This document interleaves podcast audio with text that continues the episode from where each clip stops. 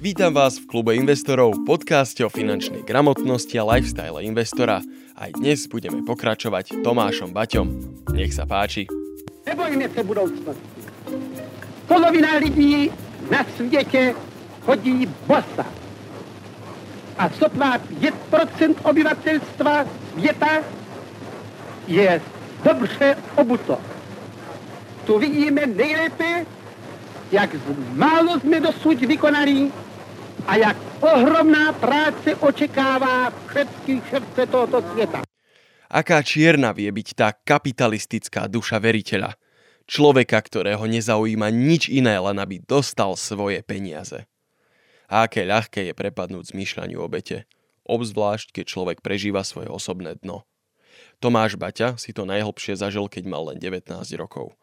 Po roku samostatného hospodárenia bola spoločná živnosť Tomáša a jeho súrodencov zadlžená sumou, ktorá 90-násobne prevyšovala ich majetok. Rozdiel medzi obyčajným človekom a Tomášom Baťom je ten, že namiesto zalamovania rukami si Tomáš uvedomil, že tí kapitalisti majú vlastne pravdu. To on je ten, kto si od nich požičal peniaze a nenakladal s nimi hospodárne. To on je ten, kto núti platiť ostatných za svoje vlastné chyby. Bankrot považoval za morálnu smrť. Rozhodol sa, že urobí všetko preto, aby prežil, aj keby to znamenalo vzdať sa sna o tom, že bude pánom a členom lepšej spoločnosti. Tenkrát sem poznal, že schodek v obchodní bilanci neznamená ešte bankrot. V aktivech neocenuje obchodník svoji energii, pracovitosť a obchodní nadání a přece sú to veľká aktiva. Vo svojich pamätiach píše, že si šiaci stroj schovával dozadu dielne – Videl tak na toho, kto prichádza do obchodu, ale ten, kto prichádzal, nevidel jeho. Nikto nemal byť svetkom jeho hlbokého pádu až k manuálnej práci. Z továrnika s veľkými snami sa stal opäť remeselník. Ako však ďalej spomína, v práci začal opäť nachádzať čoraz viac uspokojenia, čoraz viac zmyslu. Jeho snaha čoskoro priniesla aj ovocie. Nie v podobe bohatstva, od toho sme ešte celkom ďaleko, ale v niečom inom niečom, čo sa peniazmi ohodnotiť nedá. Vieriteľe byli klidnejší. Viedeli, že exekúcii by nedocílili ničeho. Od svých súviercu sa patrne dozviedeli, že platím dlhy tým, co sa nedá vymáhať exekúcii. Že je platím svou krví. Čoskoro sa jeho majetok rovnal dlhom. Ako sám povedal, neprekvapilo ho to, pretože sa naučil dobre využívať čas, efektívne pracovať, platiť v hotovosti a získavať tak lepšie ceny. Keď to už už s mladým Baťom začalo vyzerať dobre, tak odrazu sa dovalila ďalšia katastrofa. Písal sa rok 1896 a z Viedne prišla správa o krachu spoločnosti Kodish Company, dodávateľskej firmy. Tomáš tomu neprikladal veľký význam. S firmou už rok neobchodoval a svojmu bratovi, ktorý bol ešte stále na vojne, zakázal podpisovať akékoľvek zmenky. Takže všetko by malo byť v suchu, nie? No, až na to, že na druhý deň však dostal od brata dopis, v ktorom sa priznal, že pod nátlakom a istým citovým vydieraním im niekoľko tých zmenočiek popodpisoval. Že za koľko? Zhruba za 20 tisíc zlatých, teda viac ako dvojnásobok toho pôvodného dlhu, ktorý Tomáš práve splácal. Po konzultácii s právnikom mu bolo jasné len jedno. Musí platiť. A hoci bol dlh väčší ako ten prvý, dokázal sa z neho vymaniť celkom rýchlo. Ešte skôr ako z toho prvého. Mal totiž už rozbehnutú firmu a hlavne morálny kredit. Na krach Kodish Company však doplatil ich otec. Antonín Baťa totiž s firmou obchodoval a krach tak významného partnera spôsobil úpadok jeho dielne. Tomáš spomína, že otcové záväzky dokázal vyplatiť až o dlhé roky neskôr, ak sa k ním ešte dalo dopátrať. Prvý ozajstný úspech mu priniesli tzv. baťovky, sériovo vyrábaný model plátených topánok s koženou špičkou. Ich nízka predajná cena, malé náklady a jednoduchosť z nich robili perfektný produkt. Vďaka nim dokázal na konci roku 1897 zaknihovať aktívnu bilanciu 9729 zlatých. O tri roky neskôr to už bolo cez 30 tisíc. Tomáš sa tak stal druhým najbohatším človekom v Zlíne. Prvým bol baron Haupt Buchenrod, ktorý tam v tom čase vlastnil v podstate všetko ostatné. Tomáš Baťa sa neplánoval stať globálnym magnátom. V kapitalistickej spoločnosti videl kopec zla a príležitostí pre zlých ľudí. Četl jsem tehdy Tolstého romány hlásající prostý a primitivní život a já se stal jeho zbožňovatelem.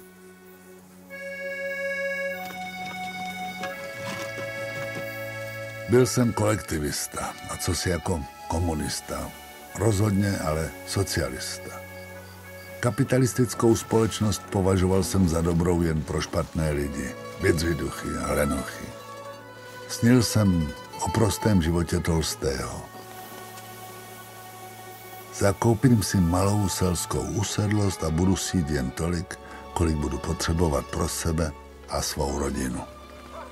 Ne, nebudu nenáviděným fabrikantem. V úvahách a projevech píše, že jeho priatelia ho ospravedlňovali. Vraj on medzi tých zlých kapitalistov nepatrí. On nemá taký obrad ako oni. Pre Baťu to však bolo podobné, ako by povedali, že je len menší zlosin ako tí druhí a to pre neho nebolo dosť dobré. Jednoducho bol chudobnejší, ale to neznamená, že bol lepší. Jeho názor sa ale v niečom zmenil. Socialistu ve mne odehnali mý dělníci, které jsem často navštěvoval. Hleděli na mne ustrašenýma očima, když slyšel nějakou pochybnost, jestli to ten Baťa udrží. Jako by šlo ne o můj, ale o jejich život. Je možno tyto lidi opustit? Nebylo východiska. Nezbylo, než zůstat na svém místě a státi se nenáviděným fabrikantem, vydřiduchem, otrokářem, aby bylo lze sloužit lidem. Tomáš dostal veľkú zákazku. Rozilo mu, že ju nesplní. Opäť by tak poškodil svoje krvou očistené meno. Vydal sa do Frankfurtu, kde sídlila firma Moenus AG, ktorá sa špecializovala na obuvnícke stroje. To, čo tam našiel, prečilo jeho najdivokejšie sny. Prvýkrát v živote videl stroje, ktoré dokázali robiť akúkoľvek ševcovskú prácu a jeho veľkú objednávku by dokázali naplniť tisíckrát. Tie stroje však boli nad jeho vtedajšie možnosti a tak nakúpil len niekoľko užitočných ručných nástrojov. Na ceste domov pozoroval z vlaku Nemecko. Videl tam pekných, zdravých a bohatých ľudí. Pochopil, že ich blahobyt zaistujú práve tie stroje, ktoré na povel človeka chrlia všetko, čo potrebujú a to, čo je navyše, odvážajú párniky do ďalekých krajín, aby prebytočný tovar vymenili za to, čo im chýba doma. Medzičasom sa z vojenčiny vrátil jeho brat Antonín. Ten uznal vlastnícke práva Tomáša, pretože bez neho by žiadna firma ani neexistovala. Antonín si obliekol pomyselné monterky, možno aj skutočné, a zasadol medzi zamestnancov. Podnikaniu sa darilo a plátené baťovky sa šírili do celej monarchie. V roku 1904 už nad jeho vlastnou továrenskou budovou dymili tri plechové komíny – to bol vtedy obrovský status symbol. Komínov bolo vraj strašne málo. V celom Zlínskom okolí boli predtým možno dva. Tomáš však chcel viac. Firma však potřebovala růst a k tomu nestačily mé vědomosti získané jenom v Evropě. Potřebovali jsme nové, ještě výkonnější stroje, ale i modernější organizaci práce. Naši malou továrnu jsem chtěl pozvednout, aby práce v ní byla snazší a lepší. V 29 jsem se proto rozhodl odjet do Ameriky, kde to tajemství znali. Tajemství úspěchu.